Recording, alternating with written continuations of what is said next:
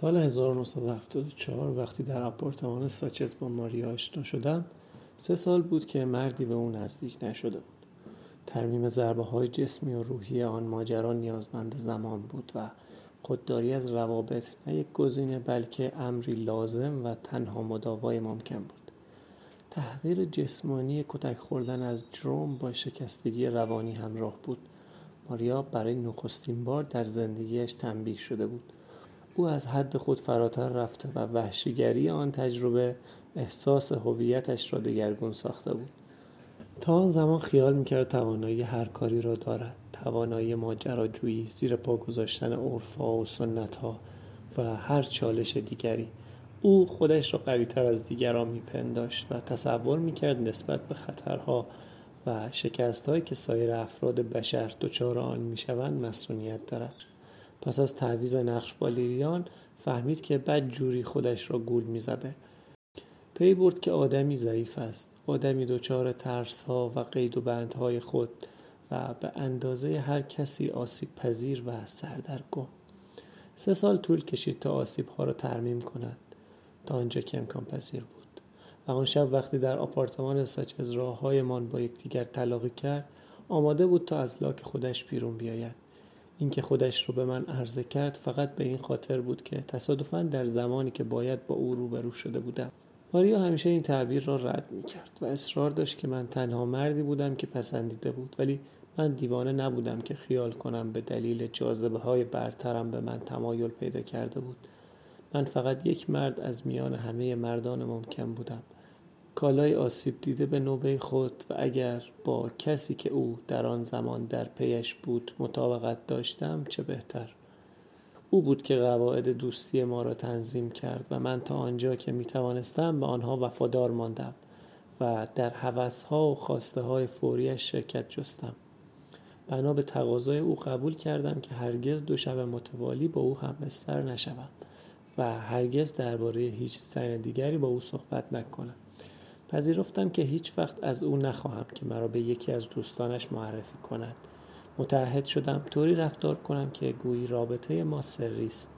درامی مخفی که باید از بقیه مردم جهان پنهان بماند. هیچ یک از این قید و بندها آزارم نمی‌داد. لباسهایی را می پوشیدم که او می‌خواست. با تمایل او برای قرار ملاقات در جاهای عجیب دکه ژتون فروشی مترو سالن‌های شرط بندی دور افتاده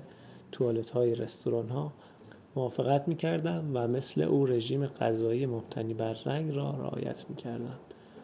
برای ماریا همه چیز بازی بود ندایی برای خلاقیت مداوم و هیچ ایده چندان قریب نبود که نتوان یک بار آن را امتحان کرد. عشق میورزیدیم.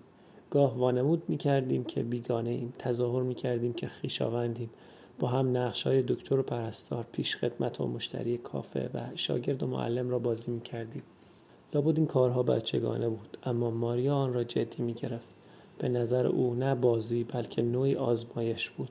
مطالعی در تغییر پذیری ذات آدمی. اگر آنطور صادق نبودم نمی‌توانستم به آن ترتیب با او ادامه بدهم. در آن دوران با زنان دیگری هم آشنا بودم اما ماریا تنها کسی بود که برایم ارزش داشت. تنها کسی که تا به امروز بخشی از زندگی من است. در سپتامبر همان سال 1979 کسی پیدا شد که خانه ما را در دچسکانتی خرید و دلیا و دیوید به نیویورک اسباب کشی کردند. آنها در بخش کایل هیل در منطقه بروکلین در یک مجتمع آپارتمانی خانه گرفتند. این تحول همه چیز را برای من همزمان بهتر و بدتر می‌کرد. می توانستم پسرم را بیشتر ببینم اما مفهومش تماس بیشتر با همسر سابقم هم بود.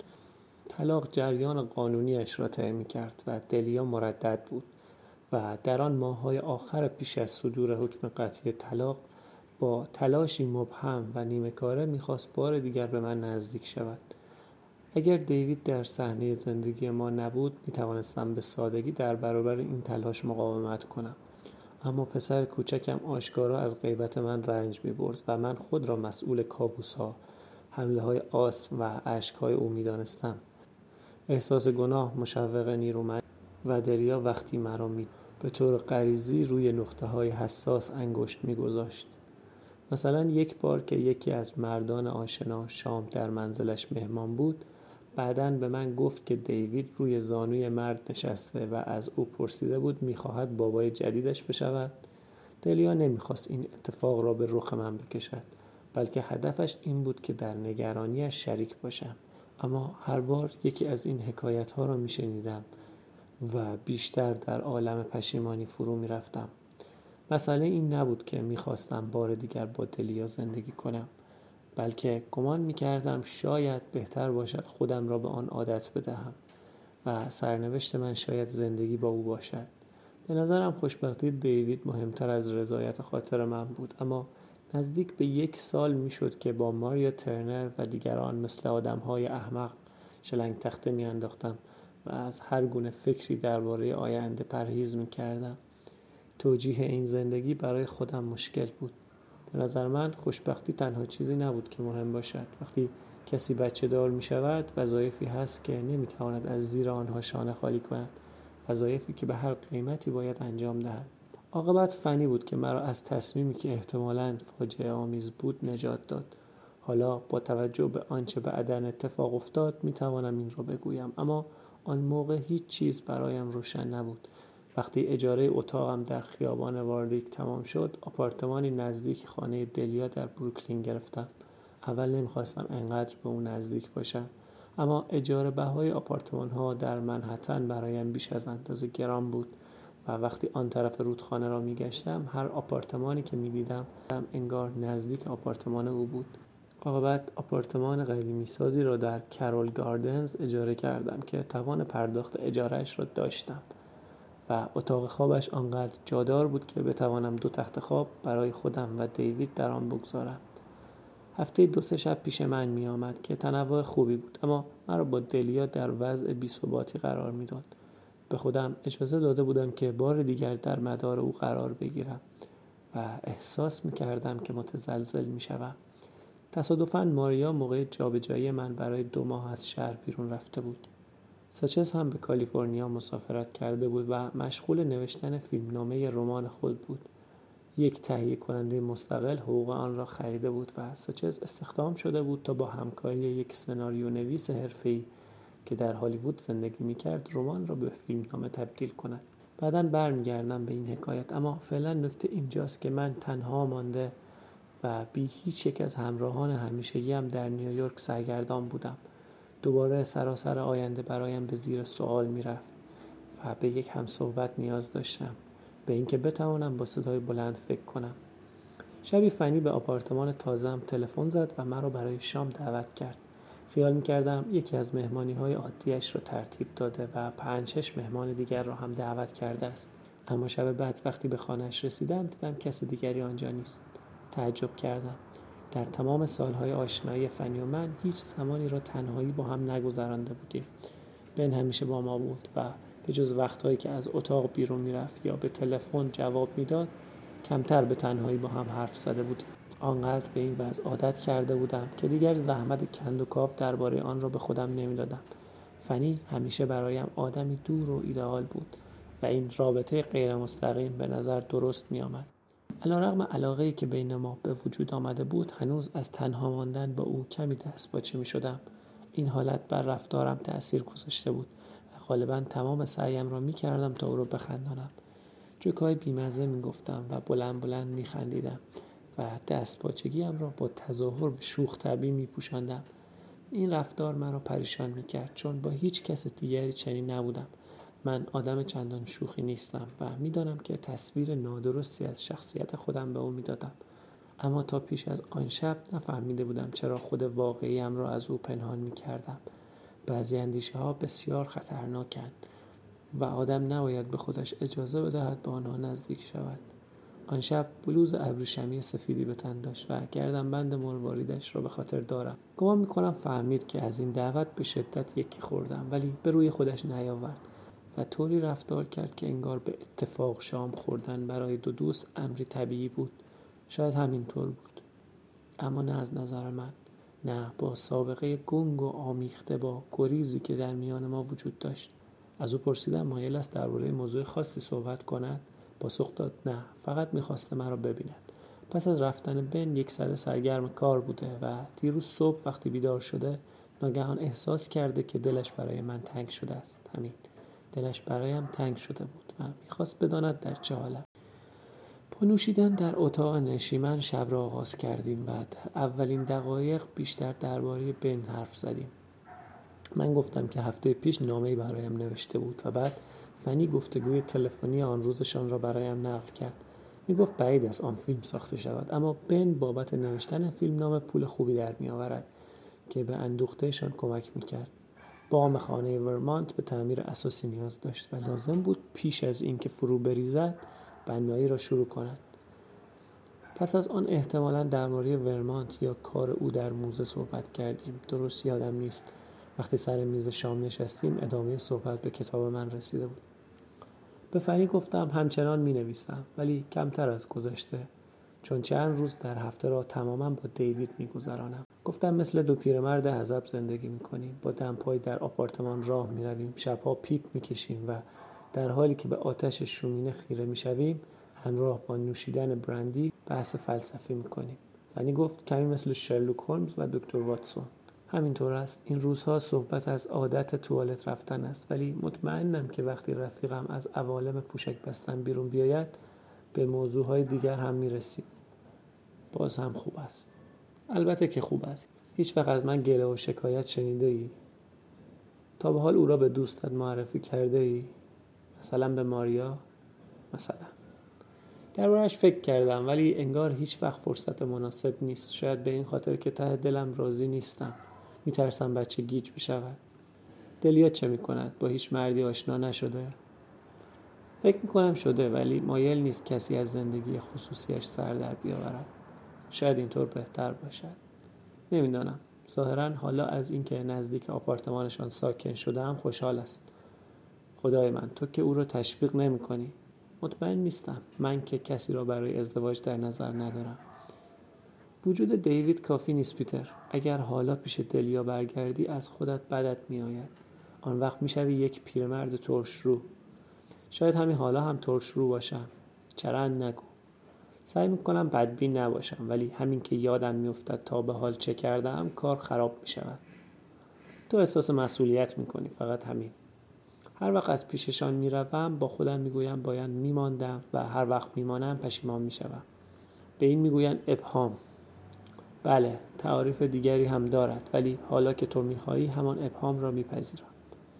یا همانطور که یک روزی مادر بزرگ به مادرم می‌گفت اگر پدرت جور دیگری بود مرد بی نظیر می‌شد. هه هه.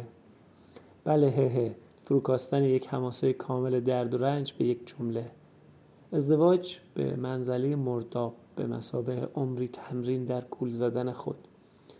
تو هنوز با زن مناسب روبرو نشده ای پیتر. باید به خودت بیشتر فرصت بدهی. می‌خوای بگویی که من عشق واقعی را نمی‌شناسم و وقتی واقعا عاشق شدم نظرم تغییر می‌کند. به من لطف داری ولی اگر هیچ وقت عاشق نشدم چی؟ اگر قسمتم نبود چی؟ حتما می‌شوی قسم می‌خورم. چطور اینقدر مطمئن هستی؟ فنی مکس کوتاهی کرد کارت و چنگالش را روی میز گذاشت. دستش را از آن طرف میز پیش آورد و دست مرا گرفت. تو مرا دوست داری مگر نه؟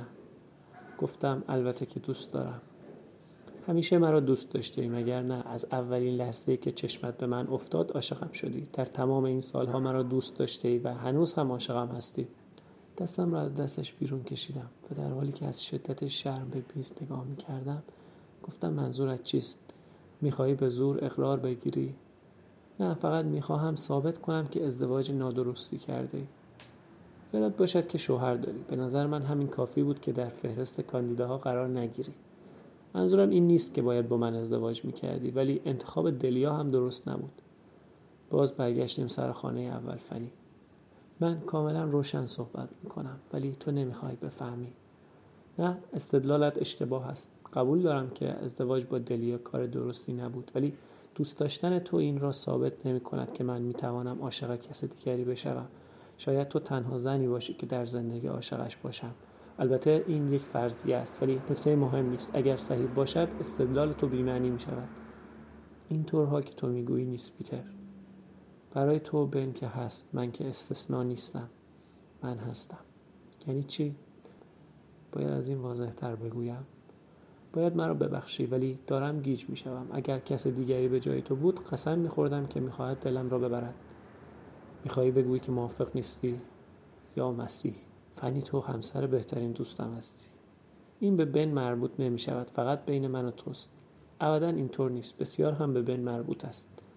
فکر می‌کنی الان بن در کالیفرنیا مشغول چه کاری است؟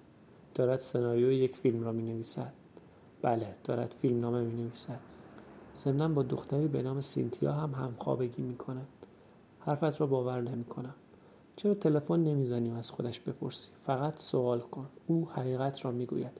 بگو فنی به من می‌گوید تو با دختری به نام سینتیا نزدیکی می‌کنی. خب تو چه می‌گویی دوست عزیز؟ و او به تو راستش را می‌گوید. می‌دانم که می‌گوید. بهتر است در این باره صحبت نکنیم. و بعد هم از او درباره دخترهای پیش از سینتیا بپرس. مثلا گریس. نورا مارتین و وال این اسمهایی بود که سریع به ذهنم آمد ولی اگر یک دقیقه مهلت بدهی اسمهای دیگری هم به یادم میآید. دوستت مثل سگی است که دنبال جنس ماده بو می‌کشد پیتر. این را هرگز درباره او نمی‌دانستی مگر نه. اینطور صحبت نکن نفرت انگیز است. فقط دارم واقعیت را فاش می‌کنم. از این گذشته بن چیزی را از من پنهان نمی کند میدانی؟ خودم به او اجازه دادم. او می‌تواند هر کاری دوست دارد بکند. من هم می‌توانم دنبال دلم بروم. پس چرا با هم زندگی می‌کنید؟ اگر همه این حرفها درست باشد دلیلی ندارد که همچنان زن و شوهر بمانید. برای این با هم هستیم که همدیگر را دوست داریم. اینطور به نظر نمی آید ولی همینطور است. قرار ما هم پاورجاست اگر به بن آزادی نمی‌دادم روابطمان دوام نمی آورد بنابراین او زنها رو دنبال می کند و تو در خانه منتظر می نشینی تا شوهر سرکشت برگردد. به نظر من قرار عادلانه ای نمی آید ولی عادلانه است. عادلانه است چون من آن را پذیرفتم و با آن راحتم. هرچند از آزادی خودم استفاده چندانی نکردم اما این آزادی از آن من است. حقی است که هر وقت بخواهم از آن استفاده می کنم مثل الان. درست است پیتر. سرانجام تو چیزی را به دست می آوری که همیشه خواسته ای. ناچار هم نیست فکر کنی که به بین خیانت کرده. آنچه امشب اتفاق میافتد فقط میان من و توست. این را قبلا هم گفتی. شاید حالا کمی بهتر بفهمی. ناچار نیستی علاقت را عقده کنی. اگر بخواهی می‌توانی مرا داشته باشی. به همین سادگی. بله به همین سادگی. اصرارش ترسناک و درک ناشدنی بود. اگر آنطور جا نخورده بودم شاید از پشت میز بلند می شدم و می رفتم. ولی بی آنکه چیزی بگویم همچنان نشسته بودم. البته که او را می‌خواستم و فنی از مدتها پیش این را فهمیده بود. ولی حالا که رازم فاش شده بود و او آن را به شکل پیشنهادی ناگهانی و وقیهانه مطرح می کرد انگار به یک زن غریبه تبدیل شده بود. فنی زن دیگری شده بود بن مرد دیگری شده بود. در پی گفتگوی کوتاه همه آنچه در جهان مورد اعتمادم بود فرو ریخته بود. فنی دوباره دستم را گرفت و من به جای اینکه سعی کنم نظرش را عوض کنم با لبخندی کمرنگ و شرمگین به او پاسخ دادم. حتما این واکنش به نظر او نشانه تسلیم بود چون لحظه بعد از جا بلند شد و به این طرف میز جایی که من نشسته بودم آمد. دستهایم را باز کردم و او بی آنکه کلمه بگوید روی زانویم نشست. و صورتم را در دستهایش گرفت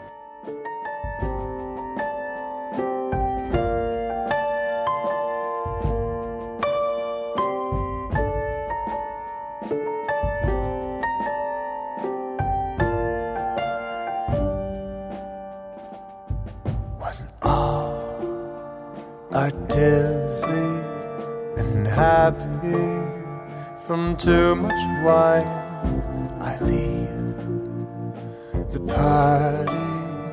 Behind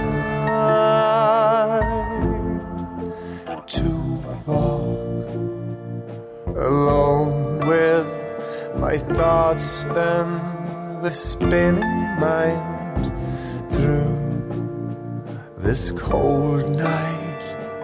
But there she stands and she walks like you and she smiles almost like you a child of the wild just